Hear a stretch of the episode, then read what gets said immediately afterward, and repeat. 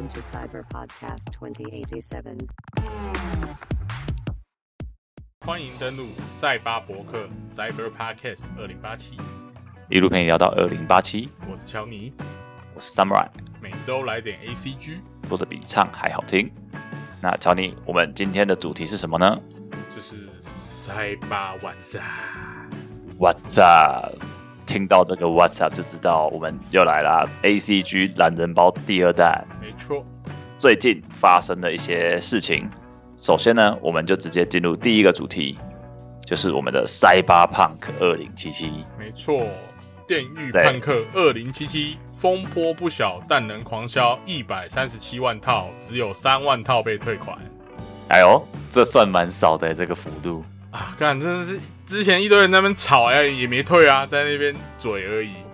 啊，这个风波呢，如果有听过我们试播集，或者是呃有实际玩过，还是看过相关讨论的，都知道，呃，Cyberpunk 真的是算是毁誉参半啦，因为它实际端出来的东西，就是会让人家觉得有点料理图是仅供参考的那种感觉。应该说，它虽然有一些缺失，也有很多的争议，但是我觉得它的开发商态度一直都是很正向，所以他也是告知说，如果你觉得哦不 OK 的话，我们接受你们退款，那你要退，我们也不会去阻止你。可是其实大家也经历过过去巫师三从一开始的跌跌撞撞到后来封神这种过程，信仰还是非常重要的。也就在这个情况下，其实四月的时候，他们就在月初有上线了一个超过五百项以上的更新那个 Patch 一点二二，，Patch 一点二二，我看好像三十多 GB 耶，很超级大一个更新，对，而且光是中文说明就突破了一万字，有够夸张。扯爆，真的因为他。他的任务那个呃、任务的 bug 吧太多了，而且又会环环相扣，都是一个影响一个。它是造成你游玩上会是有困扰的那一种 bug，恶性 bug 这样子。对啊，因为它会卡进度啊。所以它这个大型更新呢，因为五百项不可能一一细数啦，我们就简单的大概讲了一下，就是它涵盖了譬如它的任务进行，可能 NPC 这一块、剧情动画、游戏场景之类的一些建模啊、读取，然后跟操作上的一些内容，嗯，算是把它通盘性的再针对他之前的问题去做一个修正。不过呢，根据乔尼的说法，当时他人还卡在神火村里面。谁还跟你回去当电狱判客呢？不是啊，而且我全破也白金了，所以没没有很想玩的。除非他之后出那个多人连线的模式吧，这个我可能比较有兴趣一点。这是一开始就承诺会做的东西，可是他现在时程又不知道拉到哪里去了。对，而且现在疫情就是一波未平一波又起的情况下，我觉得就不要再催他们了。大家在这段时间内，就是给其他游戏一个机会啦。对啊，可以玩我们的生化危机吧之类的。生化危机吧，对，没错。哎，玩玩看医生游戏也不错啊。没错，真的是看医生游戏。好，那我们进到第二个主题，CCC 创作及编辑部解散风波，台漫到底出了什么差错？哦，这个最近是不是又烧起来了？哦，烧得非常的旺。首先，为了避免大家不知道 CCC 是什么，就简单的科普一下。它是一个算是本土文史化的刊物，最早是一个中研院的计划。事过境迁，他经过政府多年的培养之后，也经过文化部，然后到后来文策院，他已经转型成了一个免费的国人线上漫画平台。然后他也开发出了一款 App，算是很认真的想要让大众去接触台湾的漫画。不过，因为其实大家，我相信 A C G 有去接触的话，一直都会有一个疑惑，就是说啊，我为什么呃有日漫可以看啊？我要看什么台漫？这个先入为主的观念，可能就会造成你错过很多好作品啊。因为我本身看过，其实这个 C E C 里面真的是蛮多，你说放到主流市场，也真的是一定可以经得起考验的一些作品，已经慢慢在诞生。然而呢，就在这么一片情势看好的情况下，却在三月底的时候，就是传出了哇，CEC 编辑部面临断炊要被解散的情况。哇，对，那为什么解散呢？首先要讲到，因为毕竟它是一个政府的案子，那政府的案子呢，基本上就会卡预算，预算会有年度。根据网络上所整理的情报是，这些编辑是跟政府签约，嗯，那他们原原本只到四月底，哦四月底那哦，对，可是理论上，因为它 CEC 这个东西还要营运的情况下，势必得续约嘛。嗯哼，可是爆出要解散这件事情的时候，原因就在于根据文策院这个单位的官方说法是，他们因为主管的人事交接，当时案子预算里面没有去编到编辑这一块，所以造成找不到名目来付他们这笔钱。哇，我自己听起来是觉得你在跟我开玩笑吗？也、是很大条呢。这真的很大条，怎么可能交接的时候没有交接到这个东西？对啊，太太扯。对，所以你说他是一个意外呢，还是刻意呢？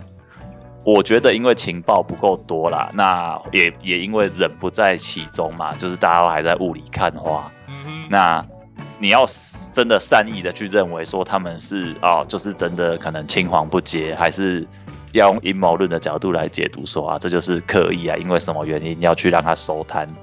我觉得都都可以用不同的面向去解读啦。总之呢，这个事情爆发了之后，呃，当然也引起了业界的关注，那也包含了一些立委啊，那或者是说哦一些合作漫画家好了，大家普遍都是一片惊讶跟负面，迫使着文策院在三月底办理了一个线上的说明会，包含我们知道的，就是 A C G 议题一定会出现的赖品妤立委嘛，当时也有出来咨询说啊，为什么会发生这种事情？呃，文策院的长官那边也有承诺保障说，会跟大家再好好沟通，那该签约的会好好签约，也会保障这些人的工作权。嗯，漫画家方面则是比较担心的是，那跟编辑谈到一半的作品后面到底要怎么收场？是继续做还是不做呢？嗯嗯，那这个约要续还是要换呢？对，大概是这样的一些质疑。然后那个影片也有公开在网络上，有兴趣的人可以去看。其实就是可以看到到底大家担心的是什么，跟文策院当时的态度是什么。然而，就在承诺保障这些事情之后呢，却在四月底，无预警的 CCC 的编辑部公告说自主解散了。哈哈哈，哇，对，跟大家珍重再见。他的公告其实没有讲的很详细，但会有这个下场，其实大家也都知道，一定是续约谈不拢嘛。嗯哼，根据也是网络上有心人士整理的情报出来，就是因为如果说续约的当时提出的条件是，可能他们要转成外包，而不是由政府所约聘，可能那个福利上就会有不同，也比较可能没有保障了。哦，那另外第二条哦，对对，这是其中一条外。包的话，那就变成有点类似派遣这样。对对对，其实就是派遣制。哦，那靠，那那那就那那个就差很多呢。对啊，其实派遣值它的定位就不太一样了，它会变成是一个任务性工作的概念。你就等于说不是只属于这个单位的人嘛，那所以说那个权限上也会有一点点小问题，那我们就不细说。总之，这就是公部门的一些妹妹嘎嘎。嗯，那第二条路就是，呃呃，你也可以选择去投文策院的正职工作，但你就要接相关的杂物，就是变成说你不能专心当漫画编辑了。哦，对你可能哦，这个时候要你出去跑一些业务啊，然后要你去做其他有的没的，那你都要做，可能有一些行政工作会进来，这个应该就比较没有人会接受吧？除非你真的是有那个热情，想要啊，我就是不管怎么样，就是想要做这份工作，但同时我也可以接受更多的业务量。那你觉得薪水会提高吗？我觉得一定是不太可能的、就等于说要你就是要默许自己被压榨，那谁会想要做这件事情？对啊，又又不是傻了。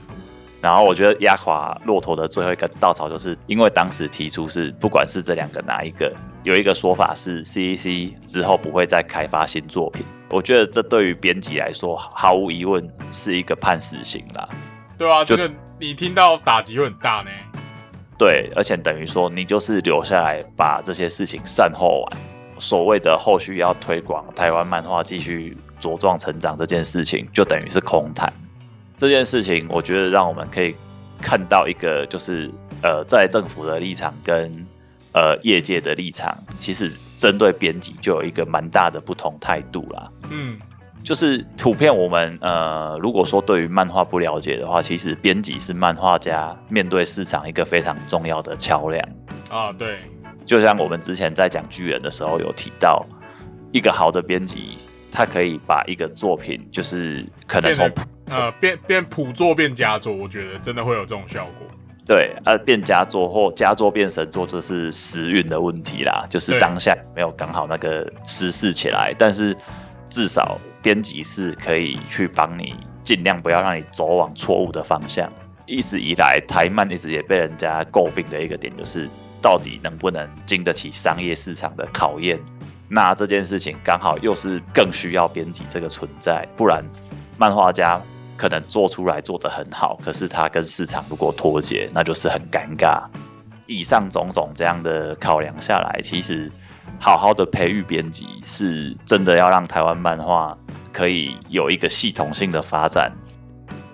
在这件事情还没落幕的现在，我们只知道它就是一个震撼弹。呀、那它会怎么发展呢？我们就继续看下去吧。或许之后有机会可以做一集专门来聊聊，就是台湾漫画跟国外的漫画到底差在哪里。嗯，好的，那我们就进下一个主题。上上下下左右左右 BA Konami 庆经典密码三十五周年释出游戏混音。还有，这不就是传说中的 Konami Code 吗？Yep，Konami Code。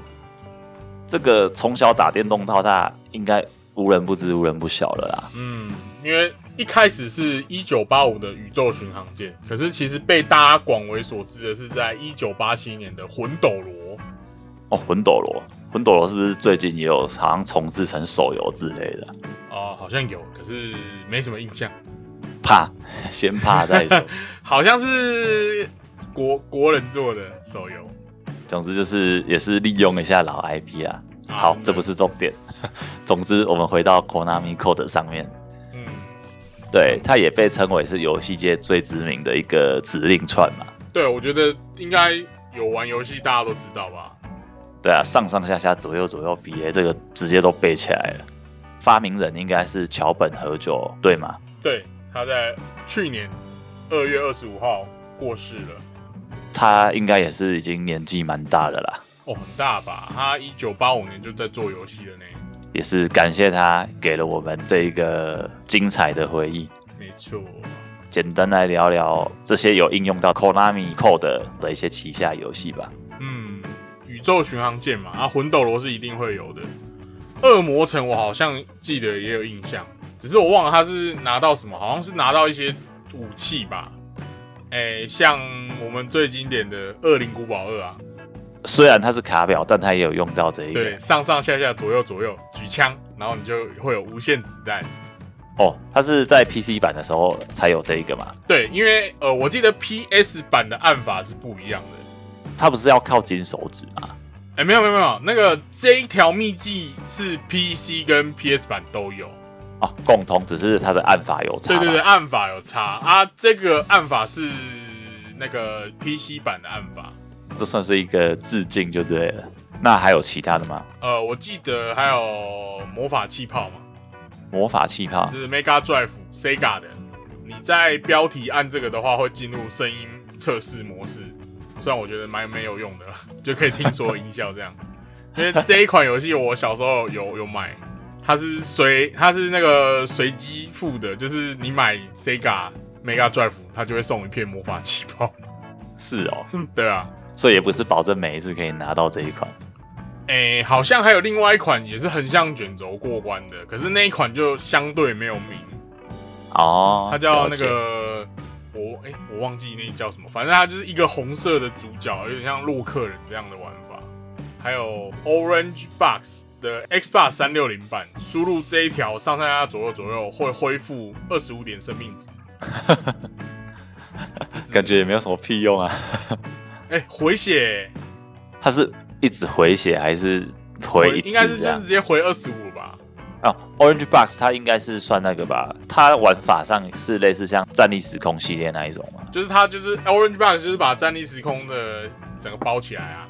所以全系列都会有对对对，什么这一个。Half Life、Half Life 一、Half Life 二，然后什么一大堆资料片全部都包进去，就是它 Steam 本家的游戏。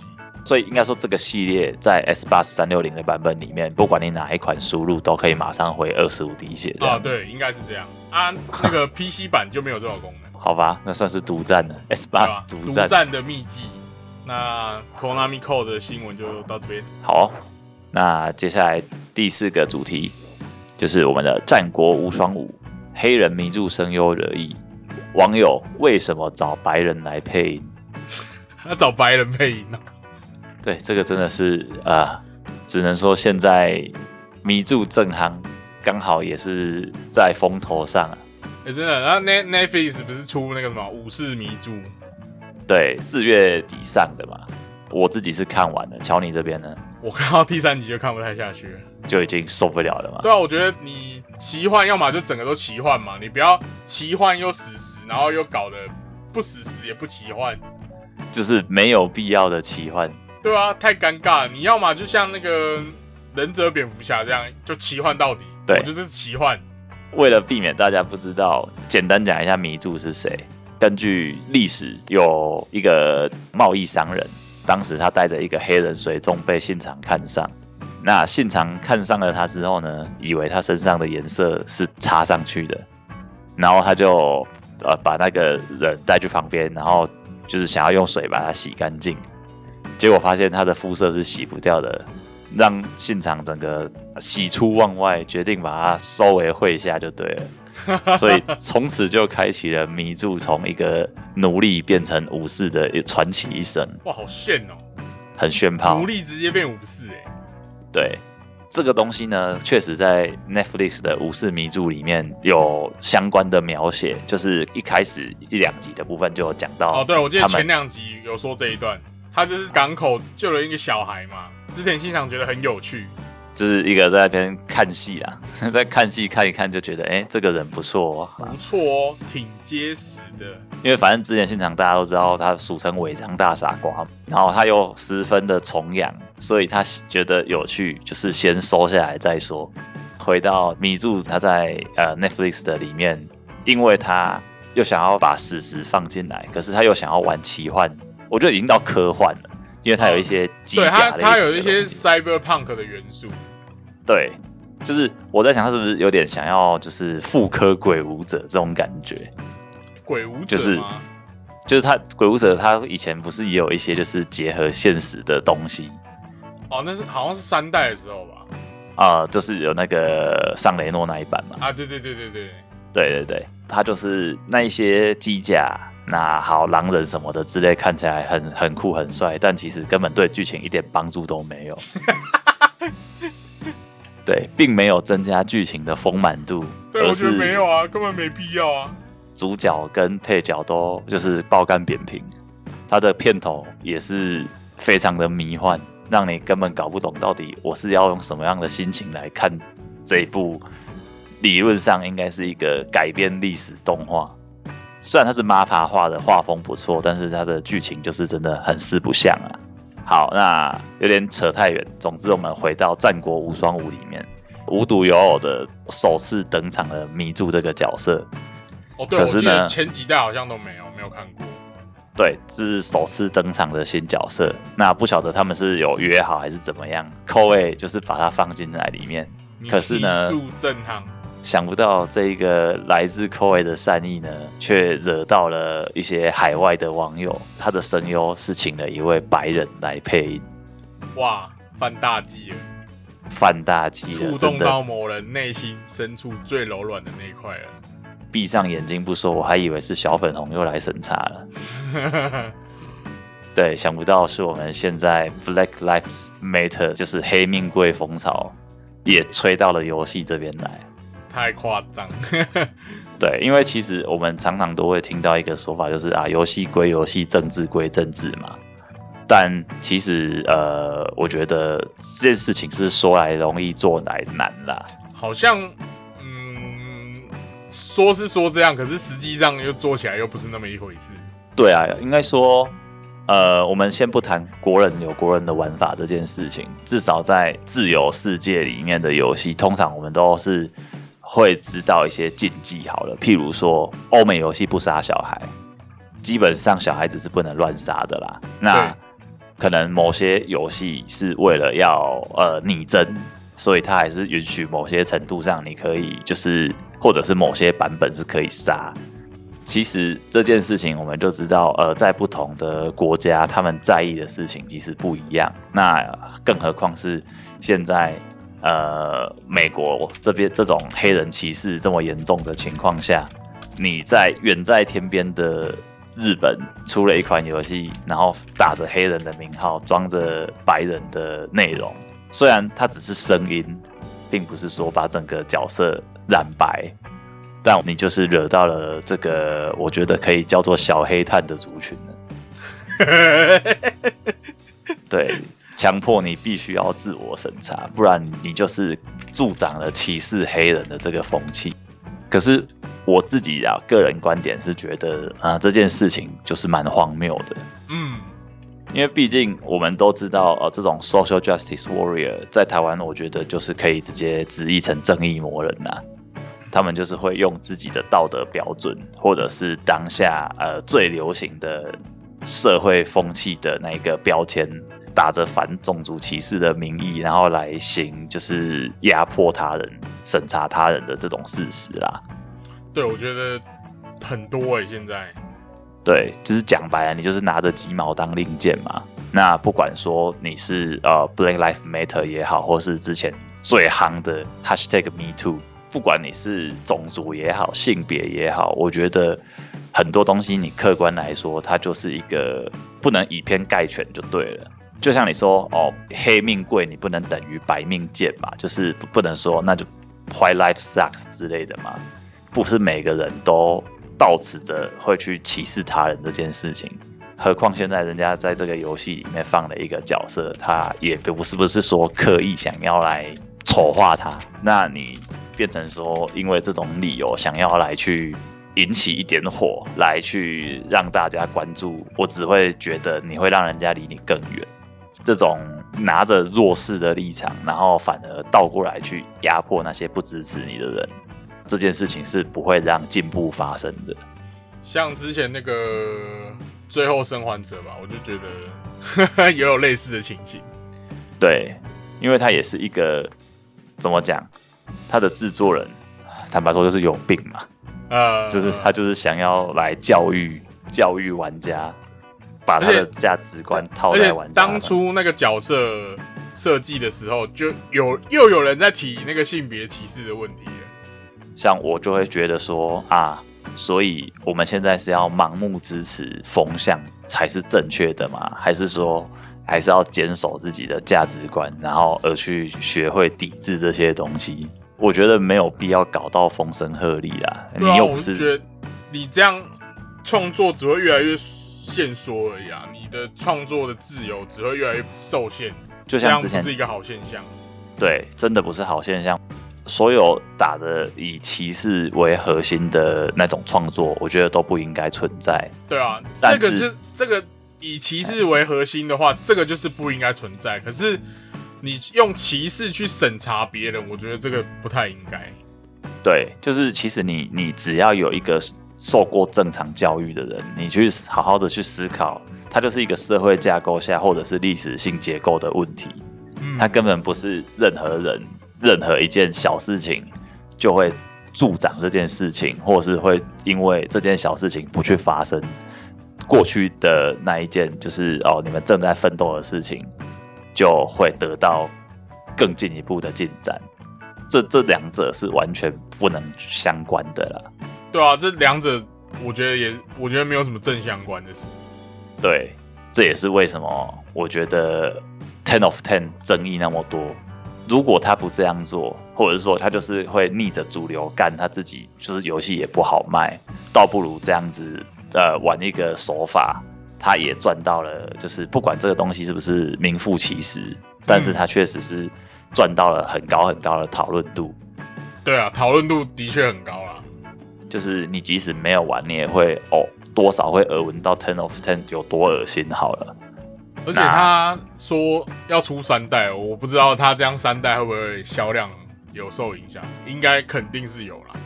对，我们回到单纯配音这一点来看，其实白人为什么不能为黑人的角色配音这件事情，就是超级荒谬。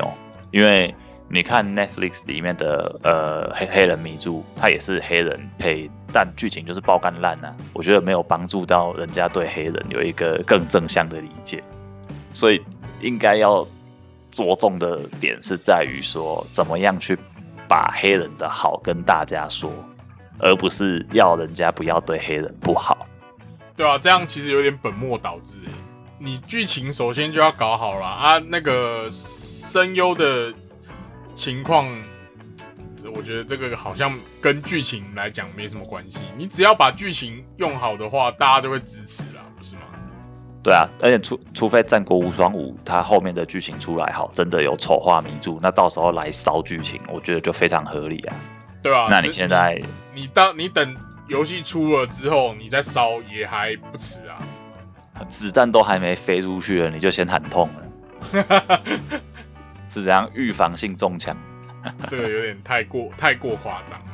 好了，不行，太负面了。我觉得这一个我们就到这一个主题就先到这边。总之，《战国无双五》后面怎么样呢？我们再说吧。那接下来，对今天最后一个主题，《二零宝八村庄》四天销量突破三百万套，比期待更好。一款真正的看医生游戏，真的是看医生游戏。没错，看医生温斯特的游戏。没错，哎，他的好评如潮，哎，真的是三百万套，哎，很多呢。新游戏，呃，而且在这个疫情的情况下，诶诶，或许啦，也是因为疫情的情况下，大家乖乖待在家里嘛，就是需要一点刺激，也是很合理的。嗯，但不管怎么样，一款烂的游戏，就算你呃都不能出门，好了，你也是不会想要在家吃屎的嘛。真的，对，上一次破三百万的游戏好像是什么？我听到就是瓦尔海姆吧。哦，瓦尔海姆那个真的也是，它的那个传染力也是很快。我觉得真是真的蛮好玩的啦，可是游戏性相对来说有点偏少，可能也因为他们那个把制作团队的人相对少的关系。对，但我觉得他作为一个试金石，已经是非常成功了。真的，真的，真的很好玩呢，就是不知不觉的会继续玩下去，这种时光精神屋。而且开放世界，很多人是拿它来当艺术创作的一个媒介，有太多盖出神奇玩意的来了。没错。那我们回到《恶灵古堡八村庄》的本身，医生是延续《恶灵古堡七》的主角嘛？那剧情玩法也都是有有前后衔接的。《恶灵古堡七》呢，过去被许多玩家认为真的是太恐怖了，所以在《恶灵古堡八》里面，为了避免大家吓到屁滚尿流。反而是把战斗成分拉高。七主要是因为那个吧，女主角会突然变脸吧。而而且我自己觉得他那个一家也是蛮 creepy。啊哈，对，贝克一家。对对对，我自己当时看实况也是缩窗，没办法把它开全荧幕看。我觉得你玩那个就是女主角变成张淑金那一幕真的很恐怖。张淑金超级像，真人。超级像张淑君本人，然后直接被挤。好，我回到销量方面，呃，当时《二零古堡期》首周出货量大概是两百五十万套，相对来来说，它在四天就已经直接超过当时的成绩，真的是非常夸张。